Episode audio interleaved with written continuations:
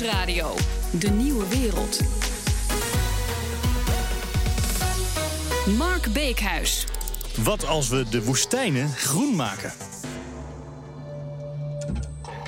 BNR De Nieuwe Wereld. Wat als alle woestijnen groen worden door middel van zonne-energie en het omzetten van zeewater in zoetwater? Mailde trouwe luisteraar Lee. En zijn mail ging nog wat verder. Lee vraagt naar de invloed op de natuur, de voedselvoorziening, het klimaat, de hoogte van de zeespiegel, de invloed op migratie en de bevolkingsgroei. En daarmee is deze vraag genoeg voor een heel seizoen aan afleveringen. We gaan zien hoe ver we komen. Op dit ogenblik doen we het tegenovergestelde. De Sahel bijvoorbeeld, het savannegebied aan de zuidkant van de Sahara droogt op en verandert langzaam in een woestijn. Dus daar zouden we misschien eens kunnen beginnen. Het oprukken van de woestijn stoppen. En dat zegt Huub Savenije, hoogleraar hydrologie aan de TU Delft. De randen van die woestijnen, daar kun je wel wat doen. Vooral als wij als mensen daar intensief van het land gebruik zijn gaan maken en zijn gaan overbegrazen. Want dat zijn typisch natuurlijk graslanden. Dus daar kun je met vee aan de gang en dat kun je extensief doen, dat kun je ook intensief doen. Als je dat intensief doet, en uh, je moet maar eens opletten als je over dat soort gebieden heen vliegt, dan zie je altijd heel duidelijk de afbakeningen van, van, van boerenterreinen. Een terrein waar veel gegraasd wordt, ziet er altijd geel uit. En een stuk waar weinig gegraasd wordt, dat ziet er dan toch mooi groen uit. Onder hetzelfde klimaat, onder dezelfde omstandigheden. En dan heeft dus zo'n boer eigenlijk te veel druk op het land gezet. En dat weet die boer ook van, maar die zoekt dat weet de grens op van wat hij aan kan. Ja, maar vaak is het uh, economisch gezien voor zo'n boer aantrekkelijk om tegen die grens aan te gaan zitten. Dat is eigenlijk de korte termijn winst die ze daarmee kunnen halen. Ja. Dus misschien is het nog wel belangrijker dan het weer water uh, naar die gebieden brengen. Exact. Ervoor zorgen dat de boeren exact. een langetermijnplan moeten maken. Ja, en dat is ook voor de bevolking beter, want uh, deze systemen zijn niet stabiel. Hè? Dus daardoor worden droogtes veel sterkere droogtes. En ja, dan heeft uiteindelijk toch ook de hele bevolking daaronder te lijden. Dus het zou veel verstandiger zijn om veel minder druk op die landen te hebben, op die gebieden te hebben. En dat zou voor de mensen zelf ook gunstiger zijn, ook al zijn de korte termijn winsten lager. In deze aflevering van De Nieuwe Wereld praten we vooral over de Sahara. Maar er zijn natuurlijk meer woestijnen. En als je het geologen vraagt, wat is nou de grootste woestijn op aarde? Dan is de kans best groot dat ze antwoorden: Antarctica is de grootste woestijn. En op de tweede plek het gebied rond de Noordpool. Maar als je een droog en heet gebied verwacht, dan is de Sahara de grootste woestijn op aarde. Ruim 9 miljoen vierkante kilometer. Dat is twee keer zo groot als de Europese Unie. En de volgende twee zijn dan de grote Arabische woestijn, half zo groot als de Europese Unie, en de Gobi-woestijn in China, met een oppervlakte van ongeveer een derde van de EU. Als je teruggaat naar, nou, wanneer is Israël uh, gesticht? Daar was heel veel woestijn. Ja. En daar zijn ze toch mooi aan de slag gegaan. Ja. En toen aan het eind is er een heel eind is begroeid. Er is nog steeds ja. een flink stuk van het land is woestijn.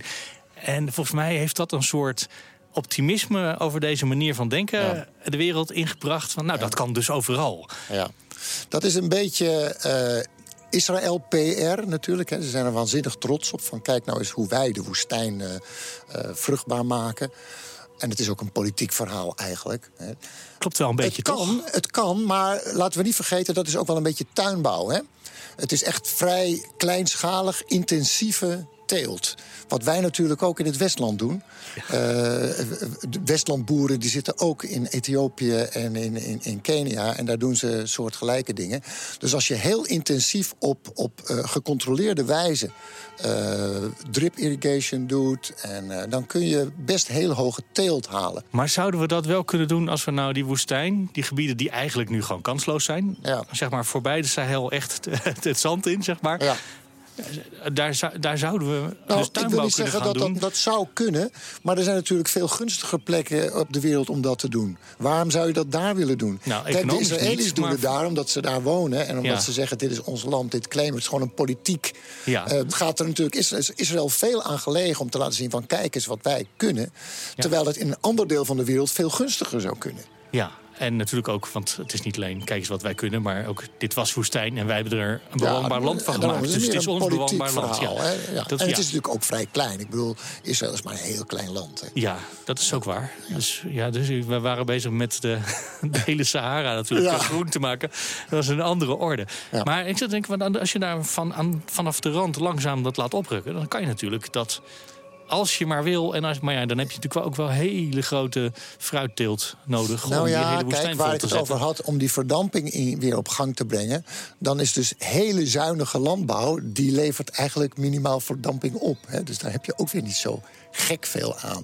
Nee, wat veel belangrijker zou zijn, zeker aan de gebieden in Afrika... waar het nog wel voldoende regent, is dat boeren eh, voldoende middelen zouden hebben... om periodes van droogte op te vangen. En met een periode van droogte bedoel ik een kritieke periode van misschien een week of, een, of, of tien dagen, waarin het niet regent, maar het gewas eigenlijk het meeste water nodig heeft. En dat is uitermate onvoorspelbaar wanneer dat optreedt. Dus een nat seizoen stelt zich in, maar dan kun je nog heel gemakkelijk een paar weken geen regen hebben. En dan gaat het gewas dood of de opbrengst wordt uitermate laag. Als boeren de middelen hebben om dan een klein beetje extra water aan het gewas te geven, dan eh, kunnen ze dat gewas redden en blijft dat gebied ook meer verdampen. En dat, dat zou dus een hele mooie zijn. Israël ligt aan zee, maar bij de Sahara geldt dat eigenlijk alleen maar voor de rand van dat gebied. En de Sahel ligt zelfs midden op het continent, dus daar is al helemaal geen zeewater in de buurt. Dus waar halen we dat water vandaan om de woestijn en de savanne groen te maken? Ik roep de hulp in van Evert Dumarcy van Voorthuizen, die met het bedrijf Solac een apparaat aan het maken is dat hier misschien wel eens een oplossing voor kan zijn. Wat wij met onze technologie doen is natuurlijk heel extreem. Ja, Eh, wij ontwikkelen technologie om water uit de lucht te halen in landen waar het hardst nodig is. Dus waar de lucht gemiddeld ges- gesproken altijd behoorlijk droog is en het minder dan één keer per jaar regent. ja dat is gewoon niet eens elk jaar dat het regent. Nee, nee. Ehm, dus er zijn natuurlijk allerlei gebieden in de woestijnen waar toch mensen willen wonen, om wat voor reden dan ook. En, eh, en als je een put slaat toch geen water kunt vinden, want dat is, dat is natuurlijk de, de- wat je dan normaal doet. Ja, dan moet je met tankauto's het water gaan aanvoeren. Nou, als alternatief kun, kun je dan onze technologie inzetten. Is dat uit te leggen hoe je dat doet? Waar je het van, want er- Eh, er zit, er, zit er toch nog heel veel water in de lucht dat er niet uitregent? Er zit altijd waterdamp in de lucht. Alleen in de woestijn wat minder dan wij gewend zijn. Dat kun je drukken je uit met de vochtigheid. Dus hoe koud moet het worden voordat je dus dauw ziet. En dat is in de woestijn, dat is een zogenaamde dauwpunt. In de woestijn is dat eh, al dichtbij bij, bij het vriespunt. hè. Dus eh, zelfs eh, s morgens vroeg, heb ik in Las Vegas vele keren gezien... is het dus kurkendroog. Terwijl wij gewend zijn dat s morgens vroeg alles kletsnat is. Ja. Maar er is altijd waterdamp in de woestijn. En als je dus een, een goede vloeistof neemt, een hygroscopische vloeistof... en die spreid je uit s'nachts, dat er goed veel lucht langs kan stromen... dan zuigt die toch water op. En dan de kunst is om dat water weer uit die vloeistof te krijgen. En dat doe je dan weer met zonnewarmte. Oké, dus het gaat in twee stappen. Eerst vang je het en daarna maak je het weer los. Nou, dan heb je een soort destillatieketel, zoals het heet. Dan eh, voeren we zonnewarmte toe. En we voeren ook, je hebt ook koeling nodig. De zogenaamde stralingskoeling. Want in de woestijn is het zo leuk, omdat er bijna nooit bewolken is... straalt het s'nachts behoorlijk hard uit. S'nachts is de woestijn behoorlijk koud ook. Ja, dus dat gebruik je dan juist. En dat gebruik je dan weer. Hoeveel, hoeveel water zit er in de lucht? Als je, als je echt heel erg, als je gewoon bij het, per, bij het maximum zit wat je er theoretisch Eh, uit kan halen. Nou, dan zit je te denken aan, aan 5 of 10 gram per kubieke meter. Als je dan een voetbalveld neemt, Dus dan als je heb je dus- nog geen bekertje water. Nee, maar als je ervoor zorgt dat je tienduizenden kubieke meters per nacht door je apparaat heen jaagt, dan heb je dus eh, zo 500 of 1000 liter te pakken. Dan kan je duizend liter op een nachtje aftappen. Ja, dus in die, in die orde van grootte werken wij. Dus, dus het zijn grote apparaten, zo te groot als een zeecontainer, die eh, zeggen een, een, een kubieke meter per, per nacht kunnen produceren. Of een halve kubieke meter. Hangt ook een beetje van de omstandigheden af. Wat kost zo'n liter? Eh, als je dus dat helemaal doorrekent, ja, dan zit je toch op de meerdere tientjes per, per, eh, per, per kubieke meter. Meerdere tientjes per kubieke meter. Dat wil zeggen dus een, een, een dubbeltje per liter of zo. Oh, dat En- valt eigenlijk nog wel mee dan, Ja, ja. toch? Dat, als, als je het zo rekent, valt het mee.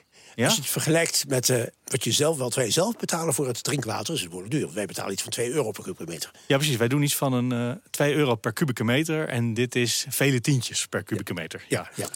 Wat kan je met zo'n kubieke meter doen? Eh, daar kan je een, een kilo graan mee maken. Dus als jij een kilo eh, graan koopt eh, in de winkel... waar je pakweg één of twee broden van kunt maken... dan kost dat aan water al ongeveer anderhalf tot twee euro.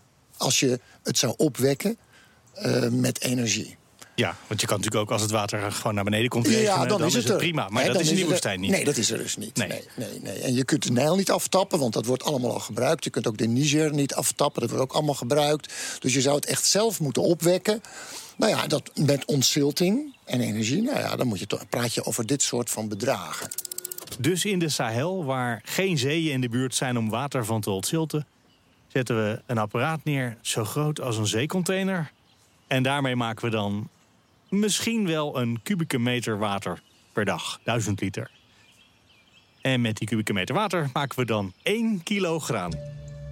Dus met één zeecontainer zijn we er nog niet. Ja, je hebt dus dan een stevig oppervlak nodig. Nou, dus het enige wat ruimschoots aanwezig is in de woestijn is oppervlak. Hè? Ja, dat is waar. Eerlijk is eerlijk, dat optimisme werkt aanstekelijk.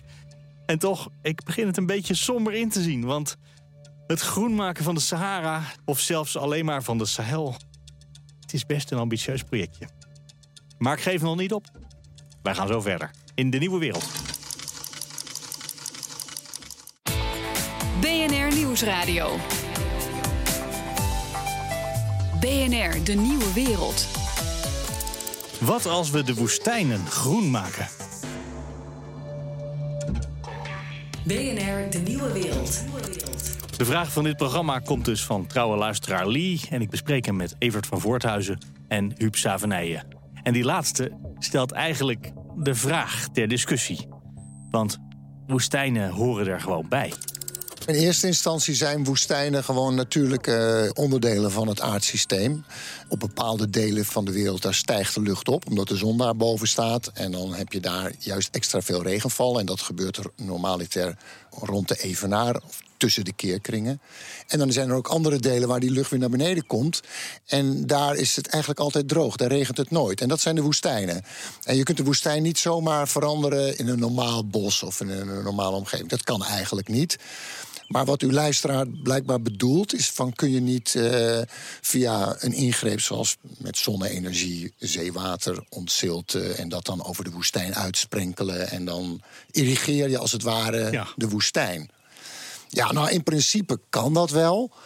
Maar ik denk dat de luisteraar dan misschien niet helemaal doorheeft eh, op wat voor schaal je dan praat. Hè? Want eh, Ja, nou ik zit te denken, als je zo de, de Nijl of zo volgt... ja, die gaat langs die woestijn...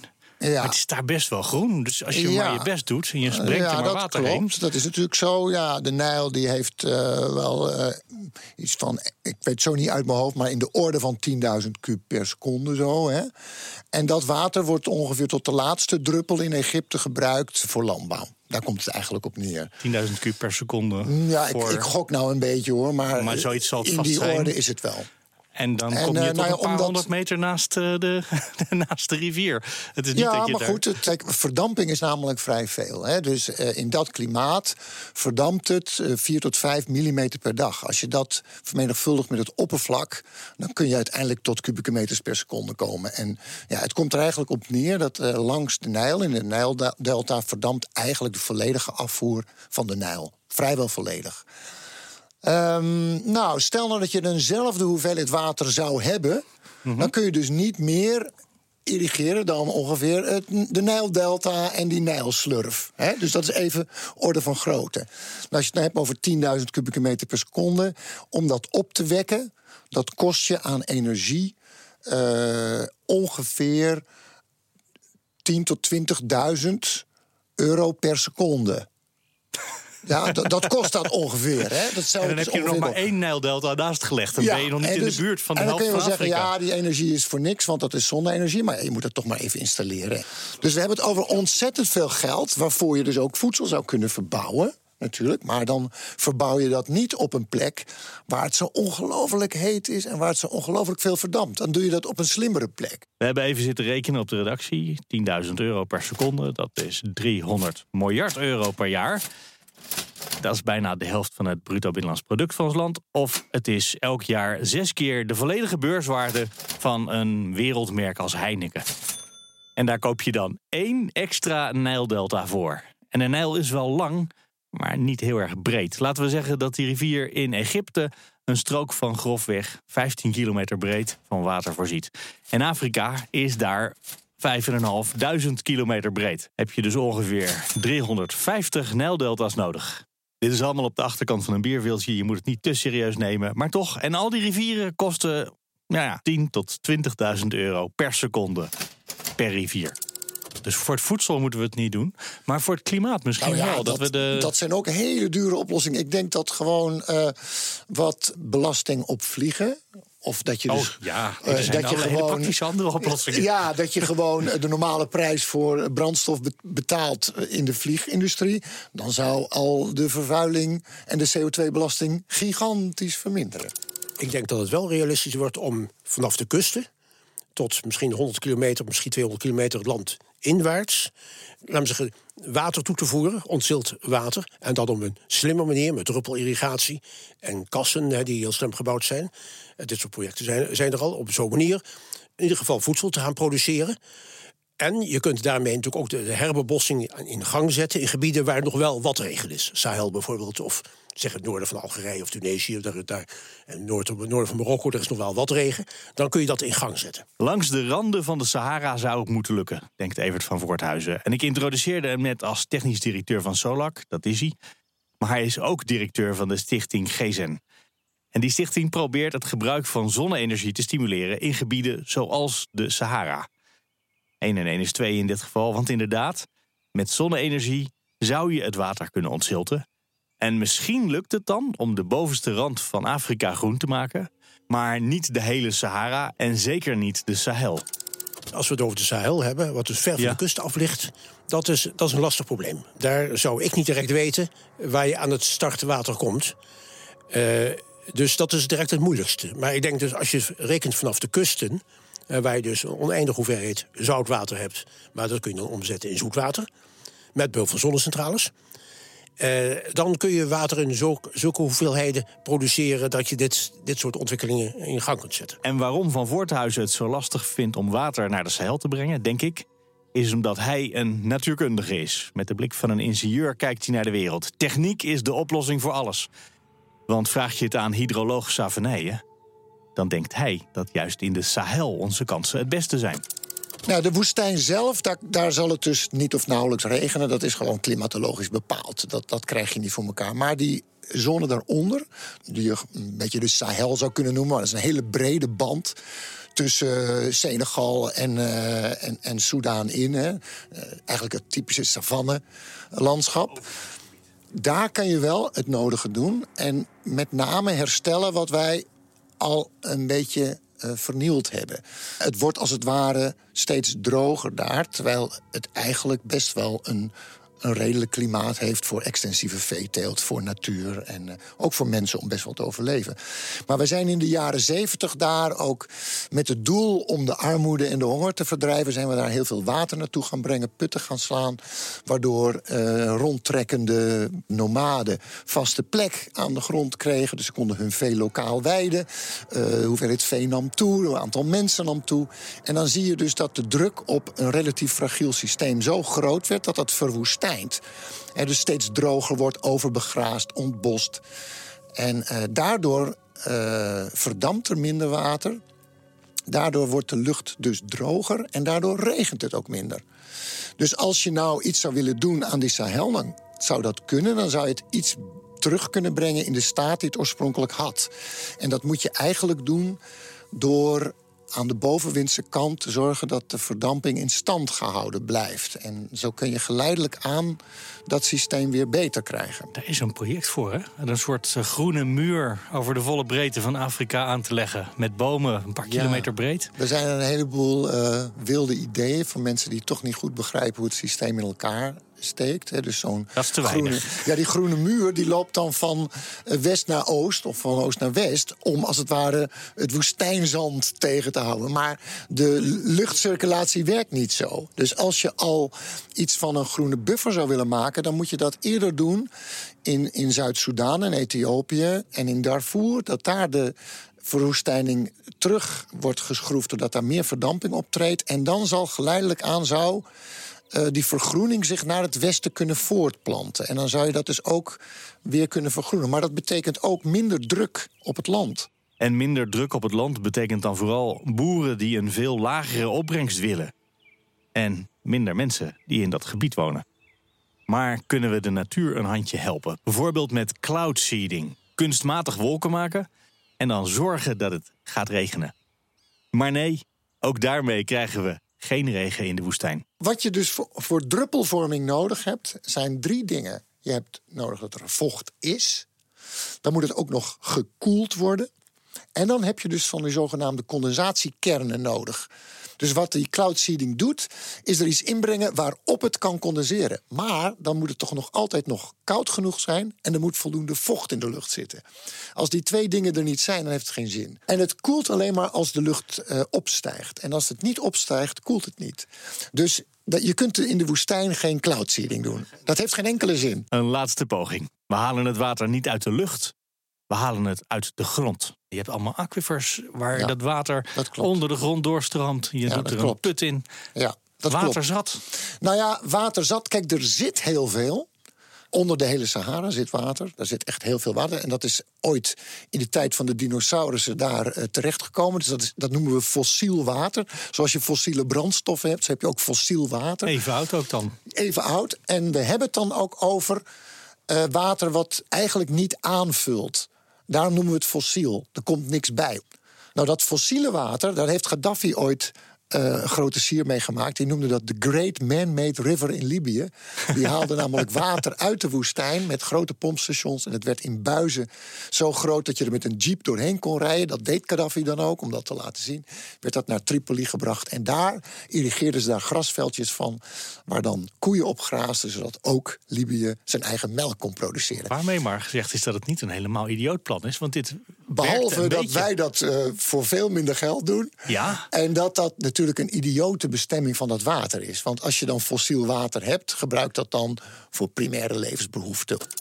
Bovendien, je moet met irrigatie dus enorm uitkijken wat de bron van je water is. Als dat er een beetje zout in zit en je, je doet niet aan drainage, dus je laat het indampen, dan wordt op een gegeven moment het veld helemaal zo zout dat het niks meer groeit. Omdat er elke keer alleen maar zout bovenop komt. Je moet overmaat hebben en draineren, dus de pekel als het ware weg laten vloeien en ergens laten, laten verdampen. Dat is ook het echec geweest van de, eh, de grote Sumerische beschaving 2000 eh, voor Christus. Hè. Is een van de eerste grote beschavingen rond de Eufraat en de Tigris die landbouw is toen kapot gegaan omdat ze irrigeerden zonder het water ook te draineren, weer af te voeren. Nou, dat zouden we nu, die fout zouden we nu niet meer maken. Natuurlijk. Nou, het wordt op een heleboel plaatsen in de wereld toch nog altijd gedaan. Ja, terwijl het toch wel een hele bekende techniek is. En misschien zouden we ook dit water nog wel weer kunnen ontzilten. Maar dan nog, we hebben het over fossiel water. En net als olie en gas, je kan het uit de grond halen, maar het vult niet meer aan. Of in elk geval niet snel genoeg. Dus het raakt op. En dat geldt ook voor de tijd van deze aflevering. Bijna op. Volgende week eten we biologisch. Wat als we dat allemaal zouden doen? Wil je een e-mail sturen? Dat kan altijd naar denieuwewereld.bnr.nl. En je kan natuurlijk twitteren met de hashtag Nieuwe Wereld.